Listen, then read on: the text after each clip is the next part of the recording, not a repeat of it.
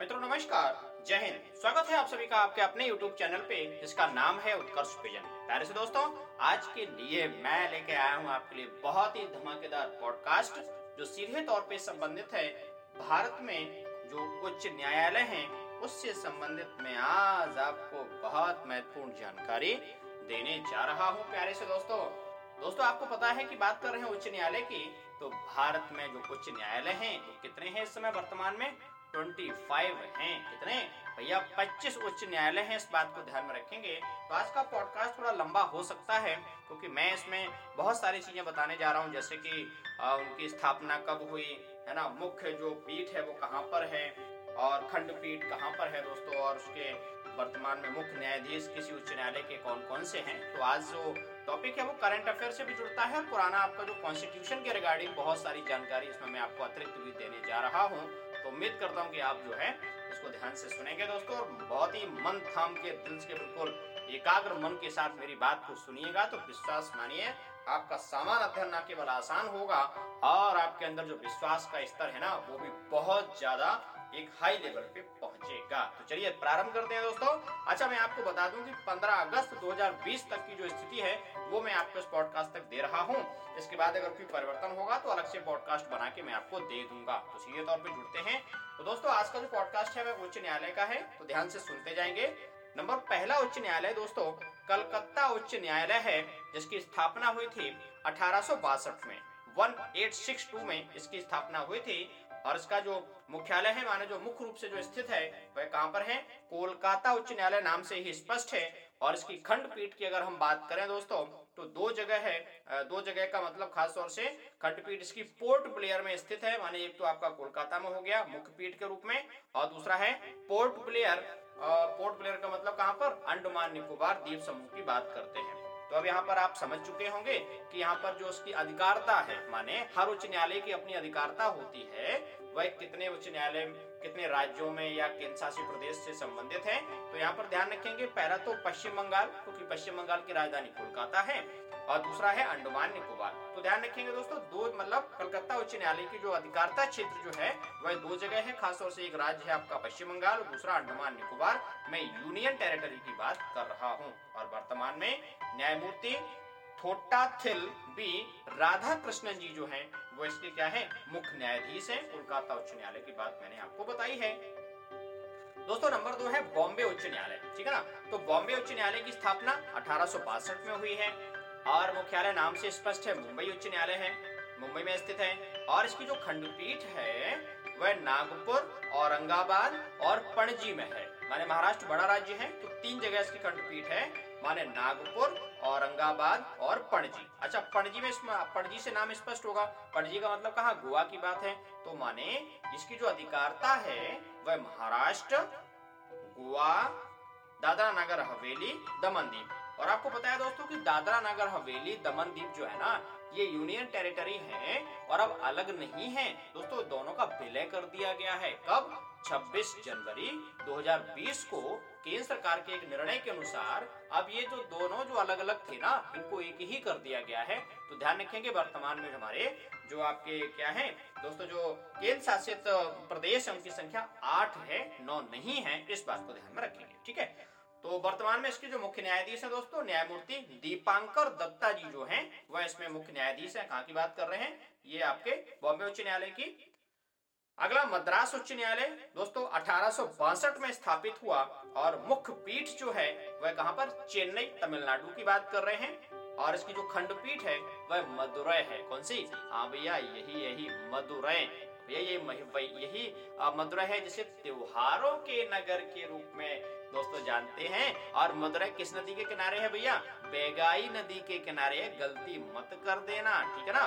तो दोस्तों, इसकी जो अधिकारता है वह दो जगह हो जाएगी, खासतौर से तमिलनाडु और दूसरा है पुडुचेरी। दोस्तों, पुडुचेरी भारत का केंद्र शासित प्रदेश है, माने यूनियन टेरिटरी है, और आप ये भूलिएगा नहीं कि पुडुचेरी जो है आपका, प्यारे से दोस्तों, वहाँ पर फ्रांसीसी संस्कृति की झलक देखने को मिलती है, क्योंकि पुडुचेरी के प्रशासन जो है फ्रांसीसियों ने उस समय तक किया था, और वर्तमान में इसकी जो उपराज्यपाल हैं, वह कौन है? किरण बेदी जी हैं, अर्थात भारत की पहली महिला IPS officer Indian police service officer कौन? किरण बेदी जी हैं, इस बात को ध्यान में रखेंगे। ठीक है, बढ़ते हैं आगे। तो वर्तमान में दोस्तों जो न्यायमूर्ति हैं अमरेश्वर प्रताप शाही जी जो हैं, वह मुख्य न्यायाधीश हैं किसके? मद्रास उच्च न्यायालय की बात कर रहे हैं। चलिए अगली बात करते हैं। इलाहाबाद उच्च न्यायालय, ठीक है ना? अठारह में इसकी स्थापना हुई। और इलाहाबाद तो दोस्तों पता ही है, मुख्य पीठ माने प्रयागराज के रूप में नाम बदल दिया गया है। शहर का और खंडपीठ लखनऊ में है इसकी, ध्यान रखेंगे में और इसका अधिकारता कहाँ पर? उत्तर प्रदेश में है। तो दोस्तों, ध्यान रखेंगे, यूपी काफ़ी बड़ा राज्य है तो वहाँ पर खंडपीठ आपकी कहा जो है, आपकी हो गई लखनऊ में। और हालाँकि बातें ऐसी चल रही है, डिमांड चल रही है लंबे समय से कि आगरा और मेरठ में इसकी खंडपीठ स्थापित होने के लिए बोला गया है। लेकिन अभी तो जब कोई डिसीज़न ऐसा आएगा तो मैं आपको अवगत करा दूँगा, ठीक है? तो न्यायमूर्ति कौन है? गोविंद माथुर जी जो हैं, वो इसके मुख्य न्यायाधीश जी हैं। मैं इलाहाबाद उच्च न्यायालय की बात आपसे कर रहा हूँ। अगली बात है दोस्तों, कर्नाटक उच्च न्यायालय, ठीक है? अच्छा दोस्तों, मैं आगे बढ़ू उससे पहले एक बात सोचा कि आप तक बता दूँ, दोस्तों दो शब्द होते हैं। एक होती है संवैधानिक पीठ और एक होती है खंडपीठ, ठीक है? तो संवैधानिक पीठ दोस्तों जो होती है, वह सर्वोच्च न्यायालय से संबंधित है। तो कॉन्स्टिट्यूशनल जो बेंच है, संवैधानिक पीठ में दोस्तों पाँच न्यायाधीश होते हैं, ठीक है? कोई डिसीज़न जब कोई ऐसा होगा ना तो अच्छा ध्यान रखेंगे कि संवैधानिक पीठ में पाँच न्यायाधीश होते हैं। पूछा गया है प्रश्न आपसे कि वह कौन सा मामला था जिसमें सबसे बड़ी संवैधानिक पीठ बैठी? तो दोस्तों ध्यान रखेंगे केशवानंद भारती बनाम केरल राज्य का जो मामला था, इसमें तेरह जजों की, माने सर्वोच्च न्यायालय के तेरह जज बैठे थे एक साथ में। तो प्रश्न कभी आ जाए कि जो है, सबसे बड़ी संवैधानिक पीठ अभी तक कितने जजों की बैठी? तो टिक आएगा, तेरह जज, मामला कौन सा था? केशवानंद भारती बनाम केरल राज्य। चिंता ना करिए, डिटेल बहुत सारी बताने जा रहा हूँ आपको, लेकिन चिंता, ठीक है ना? अच्छे से पढ़ते जाए और सुनते जाना भैया। और एक निवेदन भी है आपसे करवध विनम्र निवेदन है। अगर मेरा पॉडकास्ट आपको अच्छा लगे, भैया शेयर ज़रूर कर दीजिएगा। किसी जानकार, कोई बढ़िया सा बेटा, बेटी जो गाँव देहात में है, वो भी अगर कामयाबी को प्राप्त करेगी तो विश्वास मानिए, आर्थिक सशक्त भारत में मेरी भूमिका होगी, आपकी भूमिका होगी, और उस बेटा, बेटी की भी भूमिका होगी। ठीक है? बढ़ते हैं आगे। कर्नाटक उच्च न्यायालय, दोस्तों, अठारह सौ चौरासी में स्थापित हुआ था 1884 में स्थापित हुआ। और मुख्य पीठ कहा? बेंगलुरु है। आपको पता है बेंगलोर का नाम बदल दिया गया है। क्या हो गया बेंगलुरु हो गया है दोस्तों। तो इसकी जो खंडपीठ है, वह गुलबर्ग और धारवाड़। ये दो जगह है। कर्नाटक की बात कर रहे हैं, वहाँ पर है। तो अधिकार क्षेत्र कौन सा? कर्नाटक राज्य में ये स्थित है। आज का हो गया अधिकारता क्षेत्र हो गया। और न्यायमूर्ति अभय श्रीनिवास ओका। कौन से? न्यायमूर्ति अभय श्रीनिवास ओका जी जो है, वो मुख्य न्यायाधीश है। मैं बात कर रहा हूँ कर्नाटक उच्च न्यायालय ठीक है? दोस्तों, ध्यान रखेंगे, उच्च न्यायालय के गठन की अगर हम बात करें तो उच्च न्यायालय का विस्तार से जो वर्णन किया गया है कहाँ पर, संविधान के भाग आठ, सॉरी, संविधान के भाग छह में इसका विस्तार से वर्णन किया गया है। माने भाग पाँच में कौन सी? सर्वोच्च न्यायालय, सुप्रीम कोर्ट की बात, और भाग छह में जो है किसकी बात करी गई है? संविधान के भाग छह में बात करी गई है हाई कोर्ट की, उच्च न्यायालय की। और आपको पता है कि संविधान का दोस्तों दोस्तों, अनुच्छेद 214 उच्च न्यायालय के गठन से संबंधित है। भैया, गलत मत कर देना। कमिटमेंट आपका अपने आप से होना चाहिए कि कामयाबी हर हाल में आपको प्राप्त करनी है करनी है करनी है। ठीक है? तो बढ़ते हैं आगे। पटना उच्च न्यायालय, दोस्तों 1916 में इसकी स्थापना हुई है। और मुख्य पीठ कहाँ पर है? पटना में है। और इसका जो अधिकारता क्षेत्र? बिहार भैया, बिहार ध्यान रखेंगे। और मुख्य न्यायाधीश कौन से हैं? न्यायमूर्ति संजय करोल। जी, इसके क्या हैं? मुख्य न्यायाधीश जी हैं। नंबर सात, दोस्तों मैं बात कर रहा हूँ, गुवाहाटी उच्च न्यायालय। ठीक है ना? गुवाहाटी उन्नीस सौ भैया, नाम देखो क्लिक हो चुका होगा।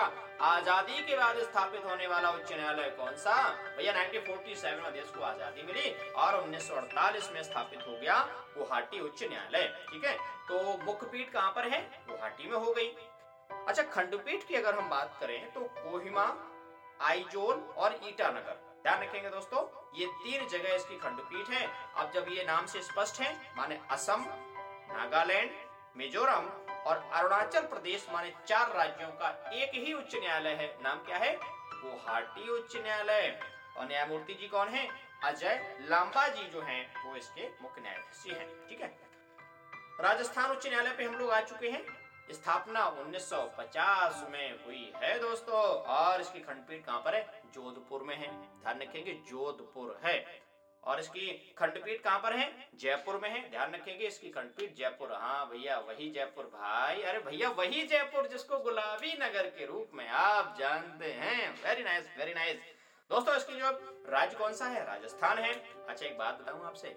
राजस्थान से लोकसभा की सीटों की संख्या कितनी है? दिमाग लगाइए, पूछा गया है एग्ज़ाम में।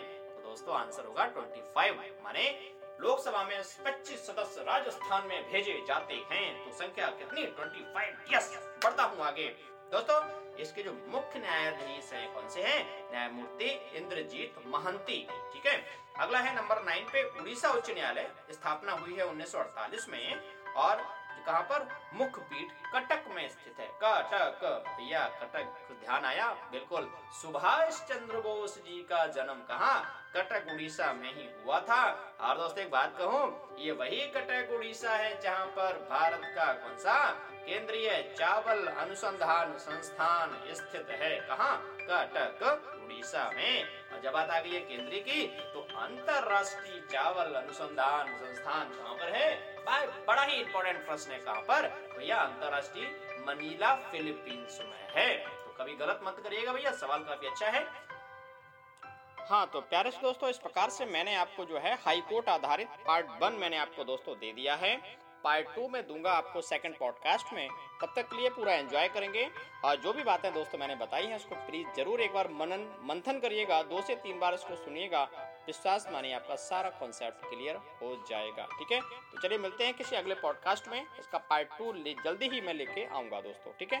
थैंक यू जय हिंद।